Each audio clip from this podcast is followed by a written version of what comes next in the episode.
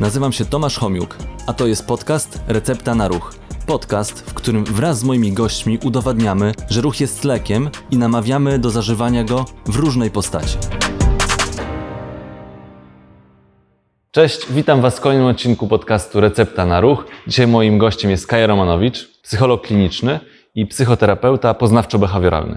Zgadza się. Kaju, powiedz mi proszę, gdzie pracujesz? Na co dzień pracuję w Instytucie Psychiatrii i Neurologii w trzeciej klinice psychiatrycznej z osobami z chorobami afektywnymi. Dobrze. Czy choroby afektywne, jakbyś wyjaśniła? Najprościej rzecz ujmując, to jest choroba zwana depresją powszechnie. Jest to choroba afektywna, najczęściej jednobiegunowa, czyli kiedy nastrój jest obniżony, energia spada. I mamy jeszcze drugą chorobę w chorobach afektywnych. To jest choroba afektywna dwubiegunowa, czyli kiedyś znana jako taki zespół maniakalno-depresyjny. Dzisiaj naszym tematem jest ruch w depresji i tutaj jedną z metod jest terapia behawioralna. Może na początku o terapii behawioralnej jakbyś też wytłumaczyła, na czym ona polega i czym jest. Mhm. Terapia behawioralna to jest terapia ukierunkowana na zmianę zachowania. Czyli e, jeśli jednym z podstawowych problemów depresji jest spadek energii, wycofanie się z aktywności, pierwszą rzeczą, którą proponujemy pacjentom, nawet często zanim jeszcze włączymy farmakoterapię albo równocześnie, to proponujemy interwencje behawioralne, czyli oparte na konkretnych zmianach zachowania. Zmianach na- nawyków, zachowania, tak? Zmiana nawyku następuje w trakcie tego, że kiedy osoba w ogóle podejmie jakieś zachowania, które zaniechała z różnego powodu. Najczęściej z powodu właśnie choroby, jakiej jest, jaką jest depresja. Okej, Kaju, jesteś terapeutką, psychologiem czy e, psychoterapeutą Mhm. poznawczo-behawioralnym. Behawioralne już mamy wyjaśnione. To czym jest ta terapia poznawcza? I terapia poznawcza zaczyna się najczęściej wtedy, kiedy osoba już zacznie działać. To jest terapia polegająca właśnie na zmianie nawyków, tym razem nawyków myślowych. Czyli na, na takim najprostszym poziomie zmieniamy myśli z takiej podstawowej myśli, która często towarzyszy depresji, czyli nie dam rady, nie mam na to siły, na myśl, która nie jest pozytywnym myśleniem, bo ja nie jestem zwolennikiem pozytywnego myślenia. Jestem Czyli nie, nie jesteś ko- coachem takim, nie takim jak jestem coachem, jestem psychoterapeutą. Znam bardzo fajnych coachów, którzy rzeczywiście są w stanie pracować nad zmianą myślenia, ale jeśli ktoś wprowadza myślenie pozytywne w depresji, to znaczy, że nic nie wie o tej chorobie. Jest to absolutnie niemożliwe. My mamy wprowadzać myślenie oparte na faktach. Myślenie to jest myśleniem racjonalnym, czyli zmieniamy z takiego myślenia nie dam rady, nie mam na nic siły, przejdę 50 kroków. Mhm. To jest myślenie racjonalne, oparte na faktach i na ogół się okazuje, że jeżeli osoba podejmuje działanie, następuje też obserwacja zachowań, dzięki temu zmiana Mhm. myślenia. I tym jest ten element poznawczy. Okej, ale tak jakby od początku. Skąd mam wiedzieć, że, że nie wiem, mam depresję? Przede wszystkim jest to utrzymujący się przez dłuższy czas nastrój. Mówimy o ciągłym, utrzymującym się, obniżonym nastroju przez co najmniej dwa tygodnie, przez większość dni i części tego dnia. To jest obniżony nastrój, spadek energii, energii życiowej i spadek aktywności. To są trzy główne, kluczowe objawy depresji. No i jeszcze mamy objawy dodatkowe, jak zaburzenia snu, czy utrata przyjemności z wykonywanych na przykład kiedyś działań. Mhm. I czym to się może objawiać, że nie wiem, nie chce mi się stać z łóżka? Jak, jakie, jakie są takie? Może jak masz się- pacjentów, to, Mhm. to co oni komunikują tobie? Jakie to są objawy? Oni komunikują przede wszystkim taki wszechogarniający smutek, ale bardzo często też mówią już o pustce. W myśleniu takim psychoterapeutycznym pustka jest już tak głębokim smutkiem, że osoba już nawet nie ma siły płakać, rozpaczać, tylko jest w takim otumanieniu, odcięciu od tych emocji. Więc albo komunikują taki, ro, taką rozpacz, taki dogłębny smutek, albo wręcz mówią już o pustce, pustce emocjonalnej, czyli nie czują już nic. Tak ich ta e, emocja smutku wszechogarnia. Mówią też o tym, że nie mają siły na codzienne aktywności. Mówią o tym, że nie wstają z łóżka albo wstają z łóżka pod wpływem przymusu. My mamy też bardzo często w dzisiejszych czasach jednak do czynienia z tak zwaną depresją maskowaną. No właśnie. Pojawia się sporo memów Mhm. właśnie pod tytułem, że to jest depresja, kiedy osoba leży w łóżku, nie rusza się, jest zaniedbana, ale dzisiejszy świat bardzo w nas wpaja taką, taki tryb wymagacza i osoba nie ma siły, jest depresyjna, a jednak mimo wszystko wstaje z łóżka, idzie do pracy, ale poziom wyjściowej aktywności czy energii jest bardzo, bardzo niski. Zmusza się, ale zmusza się nie ujawniając, co się z nią dzieje. To jest bardzo też niebezpieczne. Właśnie wi widziałem gdzieś takie, czy to nagłówki, czy, czy gdzieś w mediach społecznościowych, że jest pokazywany aktor, który nam się wydaje, że jest no, świetnym aktorem, a okazuje się, że, że ma czy miał depresję i tego w ogóle nie, nie da po sobie poznać. Mhm. I to jest też to niebezpieczeństwo maskowania depresji, czyli w środku jest rozpacz, e, jest pustka, natomiast na zewnątrz jest granie roli. Też należy pamiętać, że mamy różne nasilenie depresji. Jeżeli osoba jest już w głębokiej depresji i ma do tego jeszcze tak destrukcyjne myśli, na przykład, że zasługuje na karę, e, że jej ciało się rozkłada, kiedy mamy do czynienia z, myślą, z, taką depresją pod postacią już e, jednak zaburzeń psychotycznych depresji, to na ogół wtedy osoba jest już totalnie wycofana z życia. Ale my mamy jeszcze stopień umiarkowanej i łagodnej depresji i każda z nich jest zaburzeniem afektywnym, jest po prostu na różnym poziomie zaburzone to funkcjonowanie. Ale o depresji już mówimy od poziomu łago- łagodnych zaburzeń depresyjnych. To także jest depresja i ona najczęściej będzie wtedy występować tej postaci maskowanej. Okej.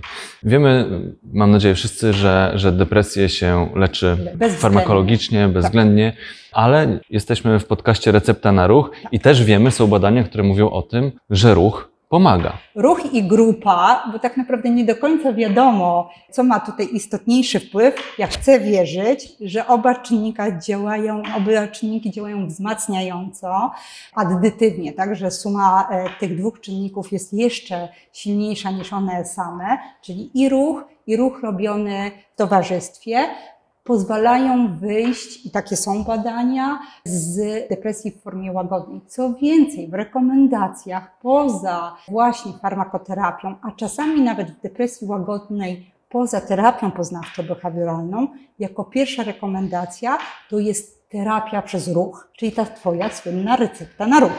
Tak, i od czego zacząć? Bo tak jak wspomniałaś, no, są różne postacie Mhm. tej depresji. Może się komuś nie chcieć stać z łóżka, a my chcemy zach- zachęcić w jakiś sposób, zmotywować, co tutaj ta motywacja różnie może działać. Jak to zrobić, żeby ktoś wykonał ten pierwszy krok? To ja jestem na świeżo, ponieważ, tak jak wspomniałeś, pracuję w Instytucie Psychiatrii i Neurologii. Z moimi pacjentami na oddziale dziennym prowadzę zajęcia aktywizacji behawioralnej według programu DePress. Jednym z elementów jest literka S w tym programie, gdzie, która oznacza sport uprawiaj. No i wiadomo, że osoby, które mają aktywną depresję, nie zaproszę ich na przebiegnięcie nie wiem, 5 kilometrów, ani często też nie namówię ich, żeby w ramach pracy domowej poszła na spacer, więc co robię? Organizuję zajęcia. I raz w tygodniu są takie zajęcia, które polegają na tym, że wszyscy, całą grupą, wychodzimy na 20-minutowy, ja to nazywam marszobieg, dlatego że te osoby maszerują, po czym po dwóch minutach mar- marszu dołączają jedną minutę, możemy to nazwać skipów, możemy to nazwać podnoszeniem po prostu nóg. E, I te osoby, mieliśmy już 10 takich grup, które obserwujemy, badamy i widzimy, że zaraz po zajęciach te osoby tak są szczęśliwe, tak im się po- poprawia nastrój i mówią tak, nie wierzyliśmy, że będziemy w stanie to zrobić. Nie wierzyliśmy, że to się uda.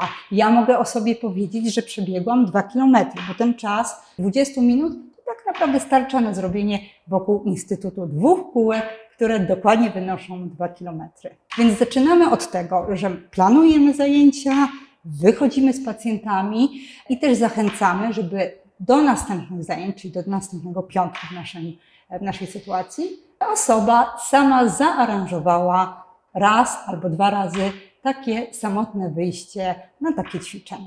No, I to się udaje. No, świetnie, gratuluję, ale to jest sytuacja, kiedy jest jakiś program, Tak. tak. jest to zorganizowane, super, że są takie miejsca, gdzie to jest realizowane. Natomiast no, są też osoby, które mają depresję, Mhm. ale są, mieszkają same, mieszkają w miejscu, gdzie nie ma takich zajęć Mhm. w pobliżu. Jak w takiej sytuacji można sobie pomóc? Wiem, że to jest na pewno dużo trudniejsze, Mhm. ale co, co w takiej sytuacji zrobić? Mamy różne narzędzia, Mhm. nie wiem, czy mm, nie wiem, media społecznościowe, czy jakieś programy, no co, cokolwiek. Co można zrobić? To ja pierwszą rzeczą, którą, do której będę zachęcać, to jednak, jeżeli ktoś ma depresję, nie ma tej depresji jeszcze zdiagnozowanej, tylko dokonał takiej autodiagnozy, to pierwsza rzecz, którą należy zrobić, to udać się do najbliższego centrum zdrowia psychicznego i zapisać się na konsultację psychiatryczną czy psychoterapeutyczną. Jeśli taka rzecz już się odbyła, to rzeczywiście zachęcam do tego, żeby znaleźć w internecie ten program, który jest dostępny dla wszystkich e, pacjentów. Mam nadzieję, Tak, że mam. podlinkujesz. e, Podlinku, tak, podlinkuję, e, gdzie, jest gdzie można znaleźć. On jest, prostu wchodzi się na stronę i cały ten program, który jest w książeczce dostępny, jest możliwy do pobrania łącznie właśnie z narzędziami, z wszystkimi opisami i jest zarówno zaczęcie od tego, żeby właśnie dowiadywać się o tym, w jaki sposób rozpocząć aktywność, robić e, notatki z tego, jak ta aktywność do tej pory wy, wygląda, które aktywności są przyjemne, które są Mhm. po prostu trudne. I w końcu takim właśnie ukoronowaniem tego jest rozpoczęcie konkretnej, przyjemnej dla danej osoby aktywności. I najczęściej zachęcam, czy zadaję takie pytanie, co przed depresją sprawiało Ci przyjemność? Co było taką aktywnością? Czy to było jeżdżenie na rolkach, czy to było bieganie, czy to była jazda na rowerze? W ogóle pomysłów, które są na e, różne tego rodzaju aktywności, no to ty sam wiesz, jak jest dużo, bo w Twoich podcastach można śledzić różne nietypowe formy aktywności. Więc ja też o tym cały czas przypominam osobom, które do mnie trafiają na psychoterapię, że mają wachlarz wyboru bardzo duży. Mhm. Wiesz co, no też mi się przypomniało, tutaj była Joanna Tokarska, bardzo fajna fizjoterapeutka, która mówiła, dawała taki przykład, jak można nawet, niekoniecznie nawet od razu próbować danej aktywności, no bo też to jest trudniejsze, na Aha. pewno e, ten pierwszy krok na pewno trudniej wykonać i ona sama szukając sobie aktywności, po prostu przeglądała sobie na YouTubie filmiki z Aha. różnymi ćwiczeniami, aktywnościami i tak dalej.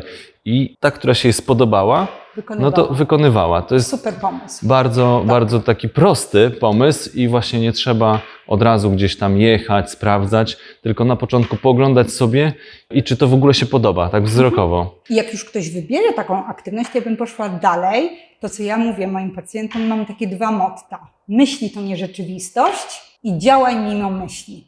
E, To są dwa moje motta, które już pacjenci To to wiedzą, że to są może moje roz, motta. rozszerzysz może Rozszerzę. ten motta. E, Pierwsze, myśli to nie rzeczywistość, oznacza tyle, że w głowie depresji będzie pojawiać się bardzo dużo niepomocnych, negatywnych, automatycznych myśli w stylu nie dam rady, to jest bez sensu, spocę się. Myślę, że nawet osoby bez zaburzeń depresyjnych czasami mają, tak- takie to jest myśli. To są takie wymówki, można Tak. powiedzieć Tak, trochę. tylko że u osoby zdrowej możesz powiedzieć, że to jest wymówka. Tak. U osoby z zaburzeniem depresyjnym będzie to naprawdę objaw zaburzeń depresyjnych. Więc dlatego też to podkreślam, że te myśli, one są w głowie, ich nie należy tłumić, bo one wrócą jak bumerang, ale trzeba działać wbrew tym myślom. Czyli pierwsza rzecz, trzeba zaprzeczyć, że to, co mamy w głowie, jest rzeczywistością.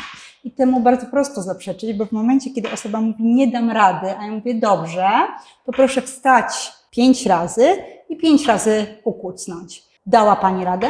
No dałam radę. I to jest rodzaj aktywności. Przed chwilą powiedziała Pani, że nie dam rady nic zrobić. Mhm. Tak? Więc Tak. doświadczamy, czy zaprzeczamy temu naszemu myśleniu. A druga, działaj mimo myślenia, to znaczy jak te myśli nam kołaczą w głowie, jestem beznadziejna, jestem tłusta, wszyscy się na mnie patrzą, są autentyczne myśli moich pacjentów, to mimo wszystko działamy, ignorując te myśli. Jak wiesz, teoria też termoregulacji czy termoaktywności w wysiłku e, fizycznym działa w ten sposób, że kiedy temperatura całego organizmu się podnosi, to też dużo przyjemniej odczuwamy, też się zmieniają neurohormony w naszym Tak. mózgu i dużo przyjemniej jest nam w naszym ciele, w naszym organizmie i to w konsekwencji poprawia nam Samo, nastrój, samopoczucie. Tak Mhm. samo jak po tych zajęciach. Te, Tak. te pani, e, panie, no, panowie też mogą oczywiście. Kończymy jakąś aktywność, jesteśmy tacy podbudowani,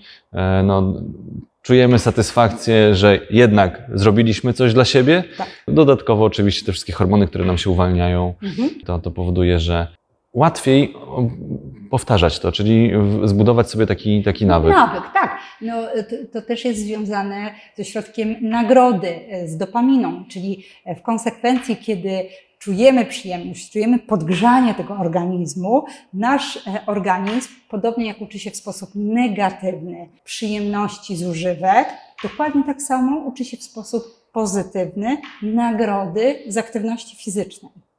I ten nawyk, jak powiedziałeś też na początku, trzeba podtrzymywać. I na pewno też nieraz podkreślałeś, ale jeszcze raz o tym powiem, że teoria 21 dni e, kształtowania nawyku została jednak obalona, że Za krótko. za krótko, że Tak. to nawet mówimy często o 10 miesiącach potrzebnych na nabycie, mam tam 300 dni. Widziałam maksymalne badanie, gdzie było 300 dni potrzebnych na wykształcenie się. Czy prawie rok, na prawie rok. Prawie Ale okej, no to proszę, powiedz mi, co zrobić, żeby jednak ten nawyk zbudować, czyli Mhm. żeby wytrwać w tych kolejnych e, aktywnościach, Mhm. kolejnych treningach, ćwiczeniach. Wiesz, tak jak sobie myślę, co by było taką najważniejszą dla mnie rzeczą, to by było to, żeby jednak znaleźć osobę, która będzie wsparciem dla ciebie, czyli będzie taką osobą, która albo z tobą wyjdzie i przez przynajmniej te kilka tygodni będzie ci w czymś towarzyszyć, albo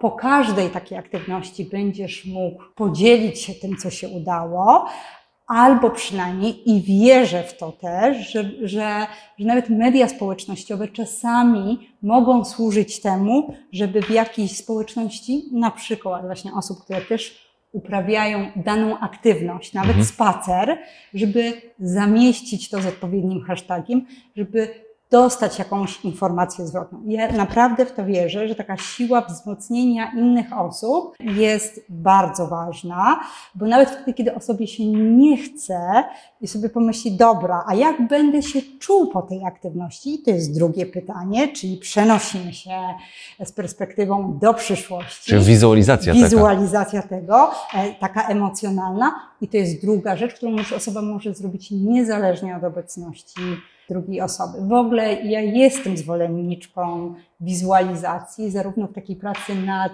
negatywnym afektem, czyli trudnymi doświadczeniami, łącznie z doświadczeniami traumatycznymi, żeby już tutaj nie wizualizować, ale często wspominać różne trudne doświadczenia, żeby je zrestrukturyzować właśnie w wyobraźni, czyli nadać im nowy kontekst oceny poznawczej, ale też jestem zwolenniczką wizualizacji na przyszłość, czyli wizualizacji przyjemności, sukcesu, ale nie taki, który jest znowu związany z myśleniem pozytywnym.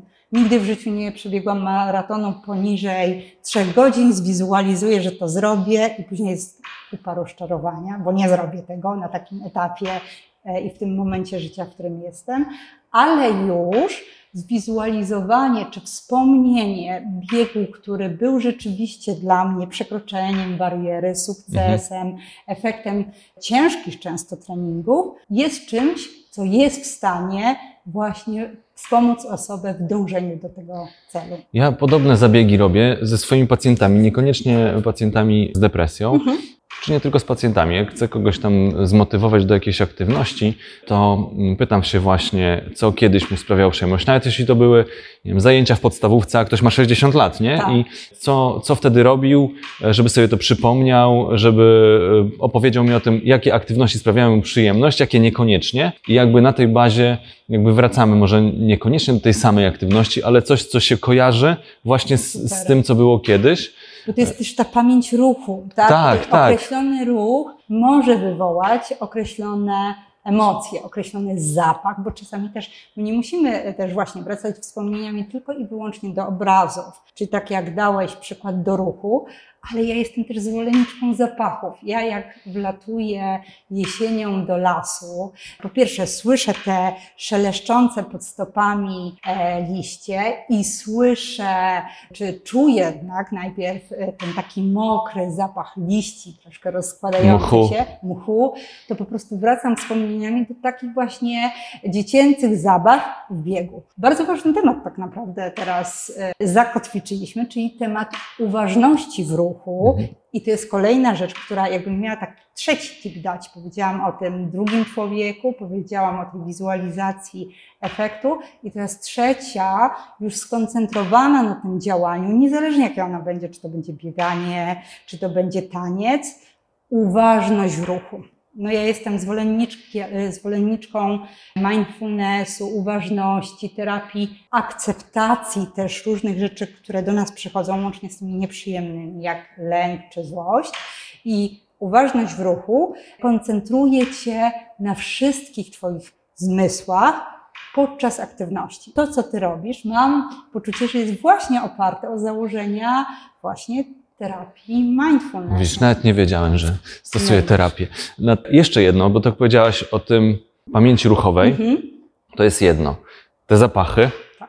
A mi nawet czasami muzyka, Muzyka, tak, której tak. słuchałem kiedyś tam właśnie dawno, dawno temu, powiedzmy, nie wiem, 20 lat temu, to też mam wspomnienia z, z daną muzyką. Tak. I to też można gdzieś tam Tak. dołożyć.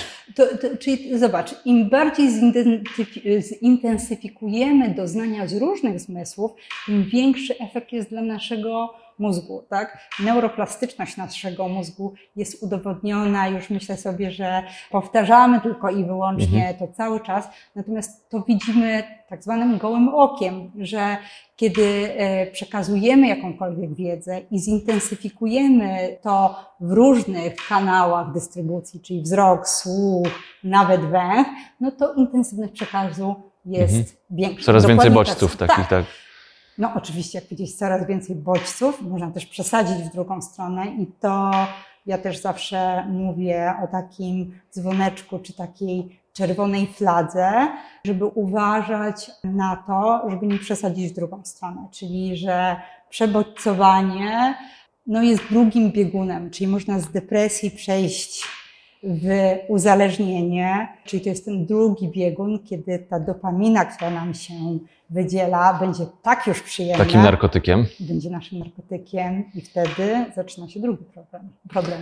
No to nie wiem, jak duży to jest problem. Wiem, że ten problem jest. To nie Mhm. jest akurat tematem e, Naszego. dzisiejszego spotkania. Do, wracając do tego, jak e, zachęcać do aktywności fizycznej i jeśli wiemy, że ktoś ma depresję, tak, Mhm. to możemy zrobić dużo dobrego i możemy zrobić trochę złego. Możemy. Jak właśnie do tego podejść? Nie wiem, chcemy kogoś zmotywować, to się ładnie mówi, zmotywować. Jak to. A robić? nie przymusić. A nie przymusić. Musimy, i to powiem tak, że to ja przymuszam jako specjalista, pamiętać o tym, że osoba w depresji cierpi. Osoba ma bardzo dużo takiego wewnętrznego monologu, negatywnego i przymuszającego, czyli musisz wziąć się w garść, to jej wewnętrzny dyskurs. I teraz, jak ty mi powiesz jako super trener, Kaja, Motywator. weź się w garść, robisz, dajesz, to ja będąc w depresji, ze zdwojoną siłą zadziałam przeciwko sobie, czyli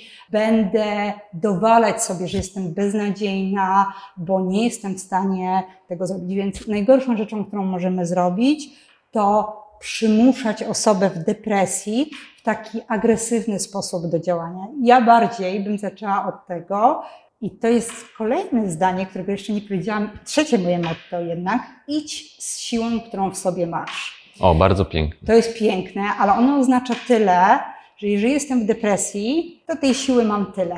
Ale ta siła daje mi możliwość przejścia z punktu A do punktu B, wyjścia z domu do najbliższego sklepu, tak żeby przyspieszyć tempo i trochę się spocić. I to jest coś, co na początku rekomendujemy. My nie mówimy do kogoś, kto nie jest w stanie wstać z łóżka, idź się przebiegnij, dobrze ci zrobi. Taka dyszka, dobrze, taka dyszka taka ci dobrze. dyszka dobrze ci zrobi. Kiedyś to się udawało. osoba w depresji nie jest w stanie często wstać z łóżka, wyjść z domu, jakby zmusza się do wyjścia do pracy, nie myje się, markuje jakoś, ubrania te same zakłada przez kilka dni, dlatego że naprawdę nie ma siły. Więc pierwszą rzeczą, którą robimy, to mówimy, masz w sobie bardzo mało teraz siły, ale to jest siła wystarczająca, żeby cokolwiek zacząć. Mhm. Nie wiem, niech to będzie 15 minut, ja już powiem bardzo konkretnie, jogi, która jest dostępna gdzieś e, e, w internecie, yoga na dobry sen. Czy, tak? czy na, yoga na początek, dla Albo- początkujących, tak? tak, coś, tak, coś, tak. coś prostego. Żeby się też nie zniechęcić, no bo to też łatwo się można zniechęcić. Jak Tak. się pode, podejmie w próbę czegoś, co, co, co z założenia nie, nie wyjdzie nam, nie? W ogóle jakakolwiek praca z ciałem, którą będziemy wykonywać e, w depresji, niech to nawet będzie relaksacja progresywna Jakobsona, czyli jest to taki twórca, który w latach 50. XX wieku stworzył taki program, gdzie napinamy i rozluźniamy mięśnie i to jest praca mięśni, która pewnie nie Można sobie leżeć, tak, leżeć, tak. Leżymy i napinamy i rozluźniamy poszczególne partie mięśni. Trwa to około 20 minut jest bardzo lekkim, ale jednak wysiłkiem fizycznym, od którego możemy zacząć. Tak, pamię, pamiętam. Te, miałem takie zajęcia na uczelni. To były jedne z lepszych zajęć, bo nie pamiętam, czy ja dłużej niż 5 minut I już spałem.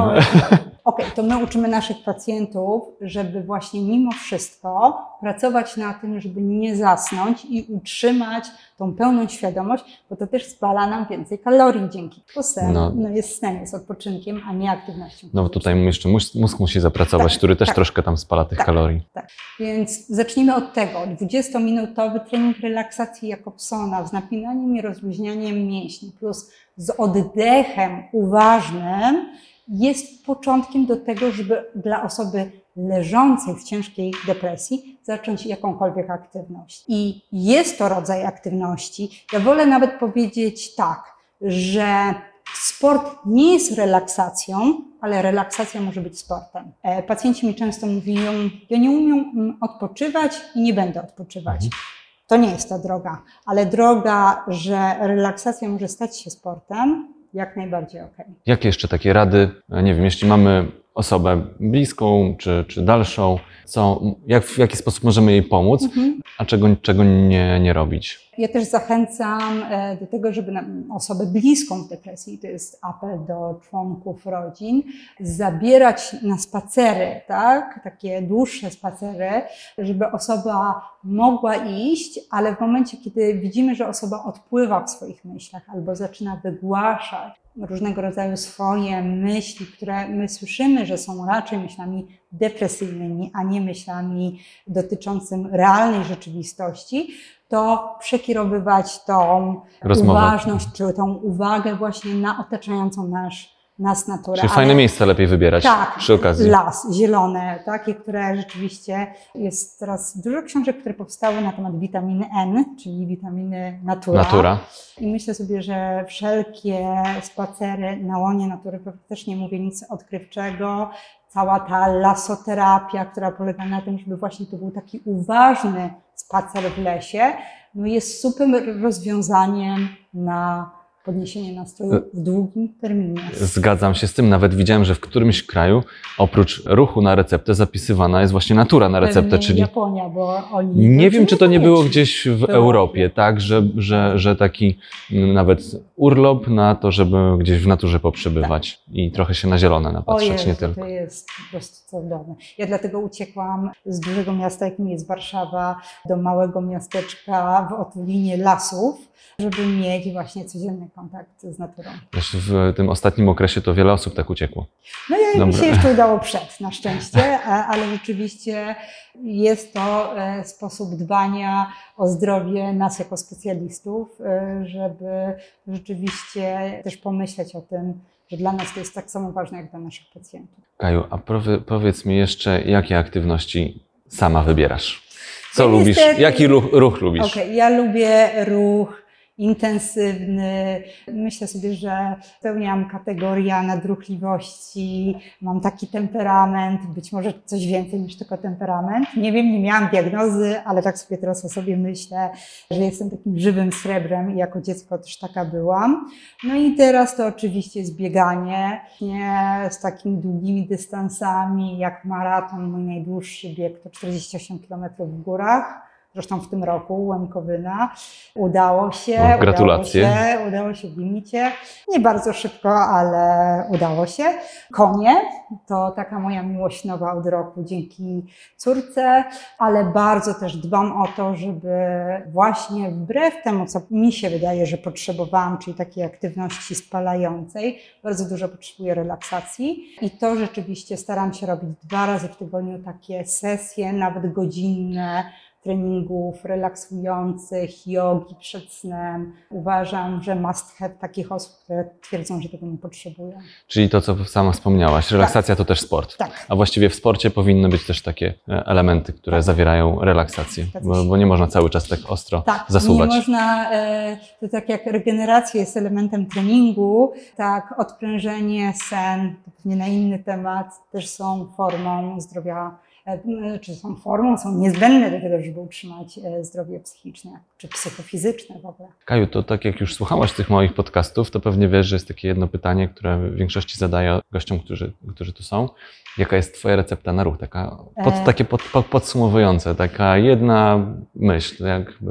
Mało jest więcej niż nic i każdy ruch jest lepszy niż żaden. To jest moja recepta. No to doskonała uważamy. I to dla każdego, dla, każdego, się sprawdza. Dla każdego, tak? I moim pacjentom powtarzam to, że nie ma właściwie poza naprawdę, i sam to pewnie potwierdzisz, i powiedział pewnie o tym też profesor Małek, że nie ma za dużo chorób, które dyskwalifikują pacjentów z jakiegoś ruchu, bo przecież nawet pacjenci przebywający w śpiączce są uruchamiani. Oczywiście, to bier, biernie, ale są, tak. Tak. Kaju, dziękuję Ci bardzo. Dziękuję Ci bardzo za E, Było zaproszenie. miło bardzo z Tobą się w końcu spotkać na żywo, bo wcześniej to niekoniecznie. Tak, współpracowaliśmy głównie zdalnie. Zdalnie, a tutaj widzisz od razu pierwsze, Prosiłam spot, się trochę. pierwsze spotkanie i od razu z ruchem związane, Tak. bo, bo rowerek mamy pod sobą.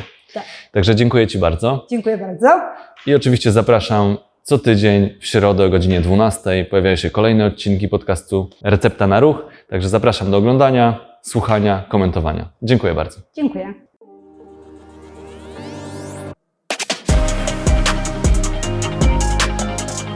Dzięki, że byliście. Mam nadzieję, że zostaniecie tutaj na dłużej. Jeżeli chcecie być na bieżąco, zasubskrybujcie kanał Recepta na Ruch.